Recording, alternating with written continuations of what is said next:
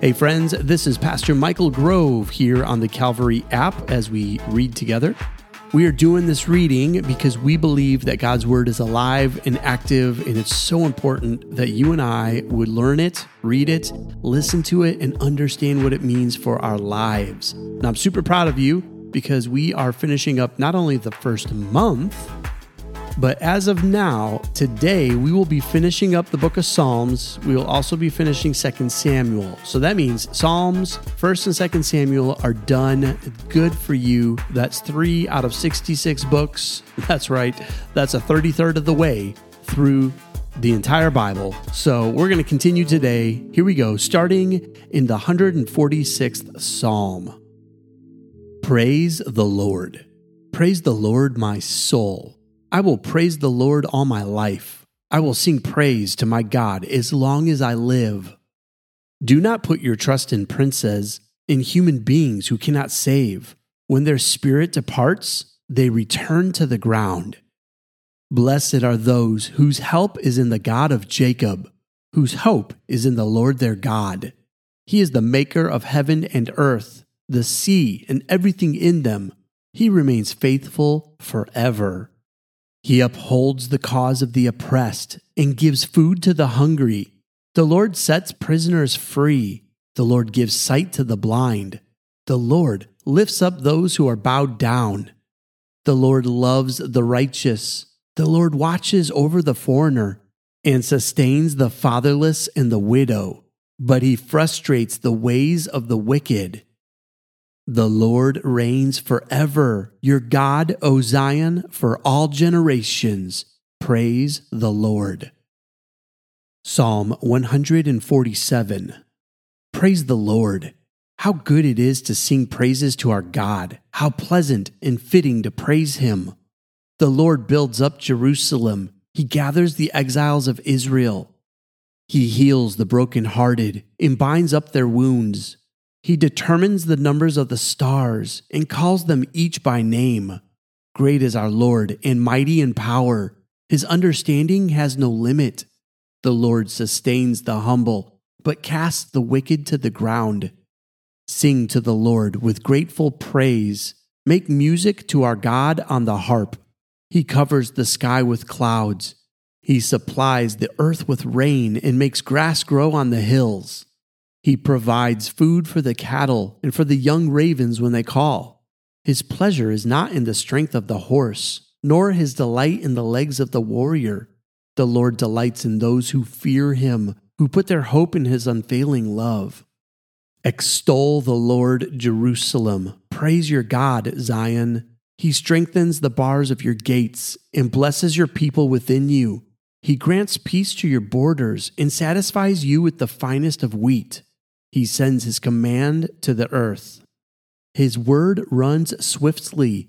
He spreads the snow like wool and scatters the frost like ashes.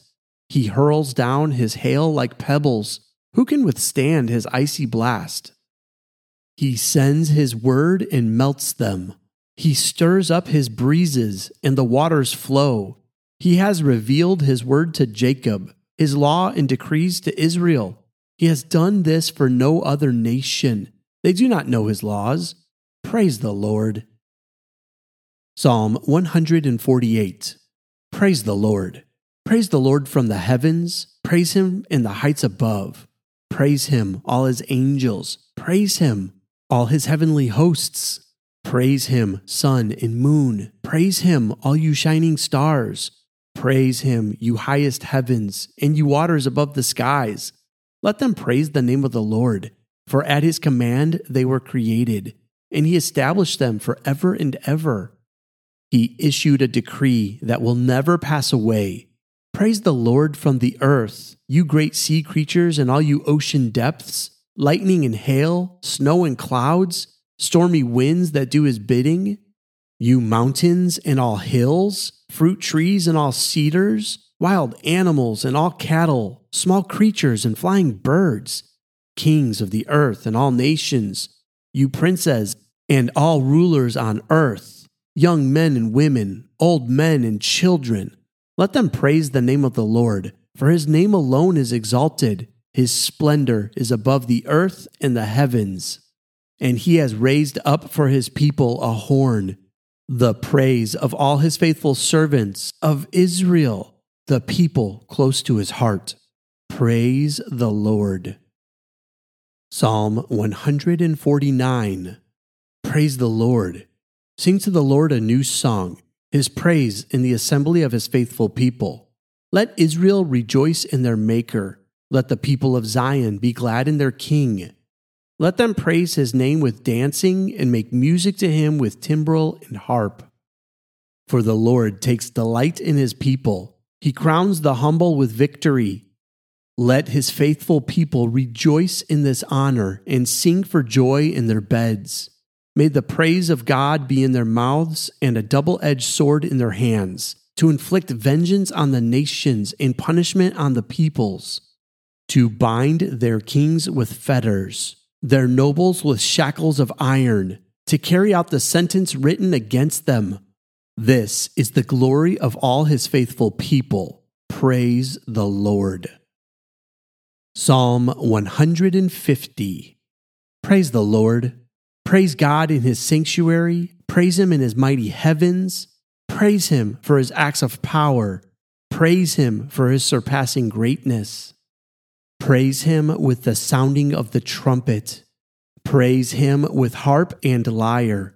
Praise him with timbrel and dancing. Praise him with the strings and pipe. Praise him with the clash of cymbals. Praise him with resounding cymbals. Let everything that has breath praise the Lord. Praise the Lord. 2 Samuel chapter 23. These are the last words of David, the inspired utterance of David, son of Jesse, the utterance of the man exalted by the Most High, the man anointed by the God of Jacob, the hero of Israel's songs. The Spirit of the Lord spoke through me. His word was on my tongue. The God of Israel spoke. The rock of Israel said to me, When one rules over people in righteousness, when he rules in the fear of God, he is like the light of morning at sunrise on a cloudless morning, like the brightness after rain that brings grass from the earth. If my house were not right with God, Surely he would not have made with me an everlasting covenant, arranged and secured in every part. Surely he would not bring to fruition my salvation and grant me my every desire.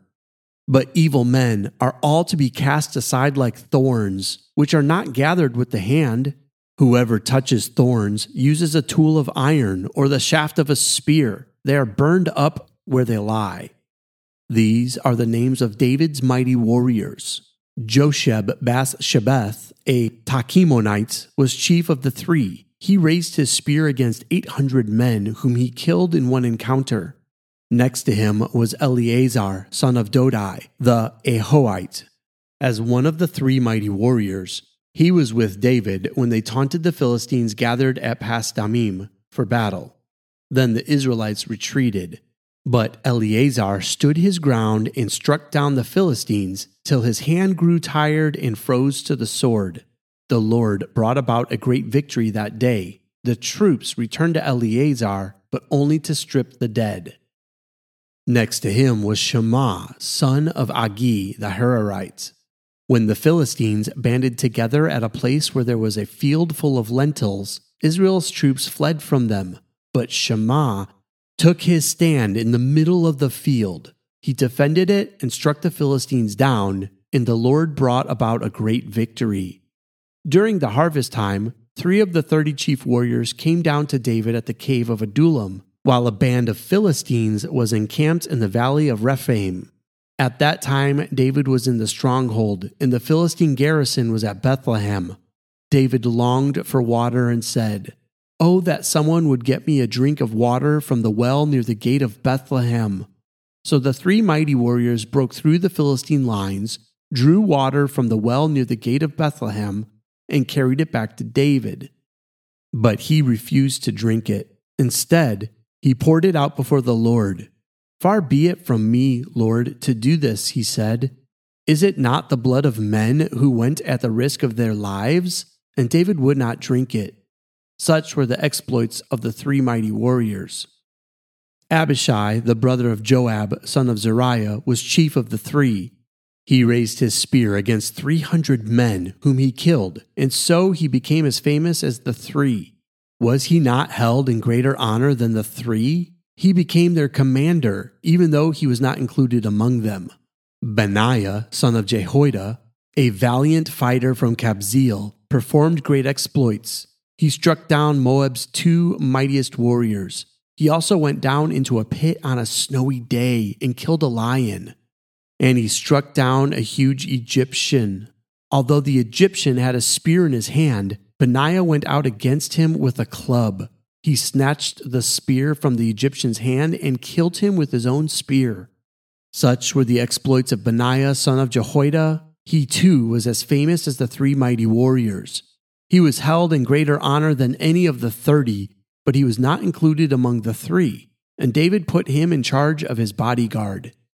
Among the thirty were Asahel, the brother of Joab, Elhanan, son of Dodo from Bethlehem, Shammah, the Harodite, Elika, the Harodite, Helez, the Paltite, Ira, son of Ikesh from Tekoa, Abiezer from Anathoth, Sibbecai, the Hushathite, Zalmon, the Ahohite, Maharai the Netophathite, Heled son of Baanah the Netophathite, Ithai son of Ribai from Gibeah in Benjamin, Benaiah the Pirathonite, Hiddai from the ravines at Gaash, Abi Albon the Arbathite, Azmaveth the Barhumite, Eliahba the Shaalbonite, the sons of Jashen, Jonathan son of Shammah the Hararite, Ahiam, son of Sharar, the Hararite, Eliphelet, son of Ahasbai, the Maacathite,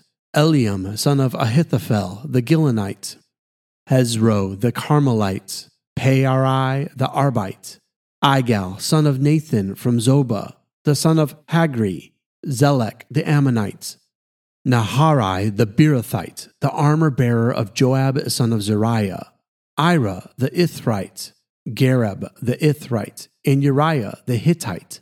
There were 37 in all. 2 Samuel chapter 24. Again, the anger of the Lord burned against Israel, and he incited David against them, saying, Go and take a census of Israel and Judah. So the king said to Joab and the army commanders with him, Go throughout the tribes of Israel, from Dan to Beersheba, and enroll the fighting men, so that I may know how many there are. But Joab replied to the king, May the Lord your God multiply the troops a hundred times over, and may the eyes of my lord the king see it. But why does my lord the king want to do such a thing? The king's word, however, overruled Joab and the army commanders, so they left the presence of the king to enroll the fighting men of Israel. After crossing the Jordan, they camped near Aroer, south of the town in the gorge, and then went through Gad and on to Jazer. They went to Gilead and the region of Tahtim Hodshi, and on to Dan Jaan, and around toward Sidon. Then they went towards the fortress of Tyre and all the towns of the Hivites and Canaanites. Finally, they went on to Beersheba in the Negev of Judah. After they had gone through the entire land, they came back to Jerusalem at the end of nine months and twenty days. Joab reported the number of fighting men to the king. In Israel, there were 800,000 able bodied men who could handle a sword, and in Judah, 500,000. David was conscience stricken after he had counted the fighting men, and he said to the Lord, I have sinned greatly in what I have done. Now, Lord, I beg you, take away the guilt of your servant I have done a very foolish thing. Before David got up the next morning, the word of the Lord had come to Gad the prophet, David's seer. Go and tell David, this is what the Lord says. I am giving you three options. Choose one of them for me to carry out against you. So Gad went to David and said to him, Shall there come on you three years of famine in your land, or three months of fleeing from your enemies while they pursue you? Or three days of plague in your land. Now then, think it over and decide how I should answer the one who sent me. David said to Gad, I am in deep distress. Let us fall into the hands of the Lord, for his mercy is great. But do not let me fall into human hands. So the Lord sent a plague on Israel from that morning until the end of the time designated, and 70,000 of the people from Dan to Beersheba died. When the angel stretched out his hand to destroy Jerusalem, the Lord relented concerning the disaster and said to the angel who was afflicting the people, Enough, withdraw your hand. The angel of the Lord was then at the threshing floor of Araunah the Jebusite. When David saw the angel who was striking down the people, he said to the Lord, I have sinned. I, the shepherd, have done wrong. These are but sheep. What have they done? Let your hand fall on me and my family. On that day, Gad went to David and said to him, Go up and build an altar to the Lord on the threshing floor of Araunah the Jebusite. So David went up as the Lord had commanded through Gad. When Araunah looked and saw the king and his officials coming toward him, he went out and bowed down before the king with his face to the ground. Araunah said, Why has my lord the king come to his servant? To buy your threshing floor, David answered, so I can build an altar to the Lord, that the plague on the people may be stopped. Araunah said to David, let my lord the king take whatever he wishes and offer it up. Here are the oxen for the burnt offering, and here's the threshing sledges and ox yokes for the wood. Your majesty, Araunah gives all this to the king. Araunah also said to him, May the Lord your God accept you. But the king replied to Araunah, No, I insist on paying you for it. I will not sacrifice to the Lord my burnt offerings that cost me nothing. So David bought the threshing floor and the oxen and paid fifty shekels of silver for them. David built an altar to the Lord there and sacrificed burnt offerings and fellowship offerings. Then the Lord answered his prayer in behalf of the land, and the plague on Israel was stopped. This concludes the reading for today on January 31st. Let me give you just a few quick thoughts before we close our time together. David knew what he had done was wrong. But if you're like me, you're wondering, what did he do that was so wrong? First, 2 Samuel 24 1 is a little confusing. It says, Again, the anger of the Lord burned against Israel, and he incited David against them. When you look at the original Hebrew, this reads a little differently. It more accurately reads that God was angry and this instigated something inside David. So let me paint a better picture for you. The Lord was angry with Israel because of their constant rebellion, and David allowed this to instigate him. So he took a census. You might be wondering why this was so wrong. Well, for that, you have to go back to Exodus 30, verse 12. This verse is given to Moses while he's on Mount Sinai. This is while God is giving them some ceremonial laws and some things to keep them safe. At this time, God instructed When you take a census of the Israelites to count them, each one must pay the Lord a ransom for his life at the time he is counted.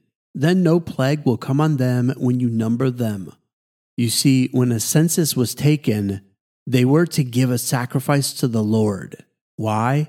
Because in doing the census, they are numbering the people who belong to the Lord. So they must be reconciled as clean through a sacrifice. But when David did his census, he ignored this command.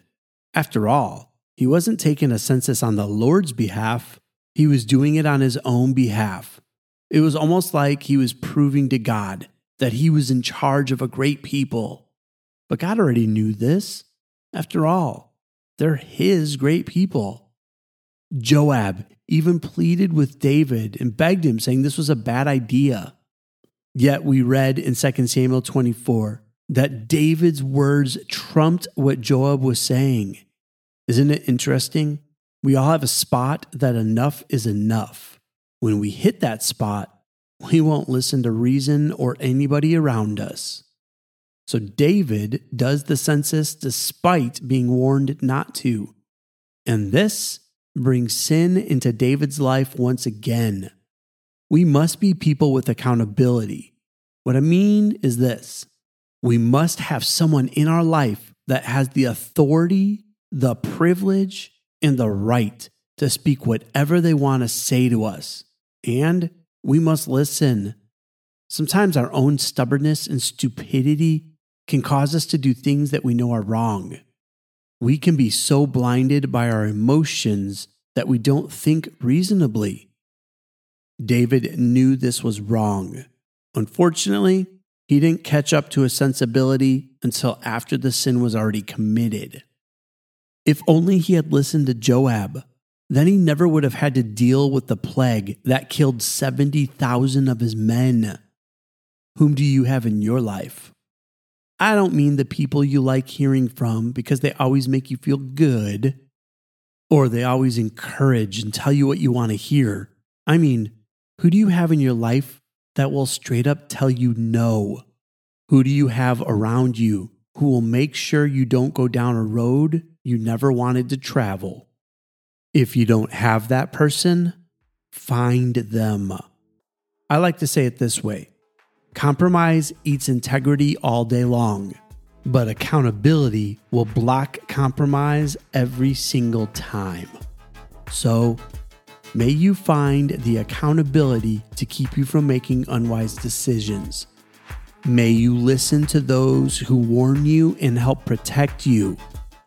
And may you know the goodness of God as you trust in Him in all you do. It's all the time we have for today.